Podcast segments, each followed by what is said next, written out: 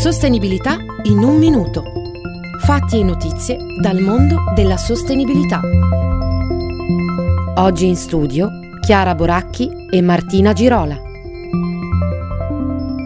Dopo oltre sette anni dall'inizio della guerra civile, l'emergenza in Yemen è ormai cronica. A dirlo sono tre agenzie delle Nazioni Unite, FAO, UNICEF e il Programma Alimentare Mondiale. Su una popolazione di poco meno di 30 milioni di abitanti, 19 milioni non avranno cibo a sufficienza nel secondo semestre del 2022. Nell'arco di pochi mesi il numero di persone in condizioni di fame estrema sarà quintuplicato, da 31.000 a 161.000 persone. 2,2 milioni di bambini al di sotto dei 5 anni sono malnutriti. In Antartide lo scorso 18 marzo si sono registrate temperature di molti gradi superiori alla media stagionale.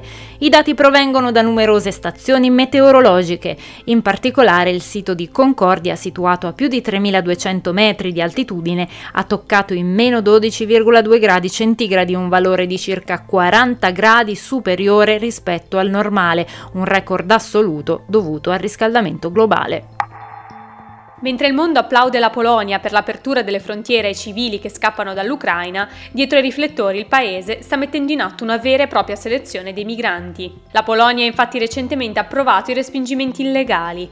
I migranti provenienti dal confine bielorusso non solo vengono costantemente respinti oltre la frontiera, ma vengono anche picchiati, lasciati morire di freddo e di fame tra gli alberi fitti della foresta. Siamo stati al confine con la Bielorussia per conoscere le storie di chi rischia la propria vita per aiutarli. Trovate il reportage completo a cura di Chiara Caraboni sul nostro sito lifegate.it slash società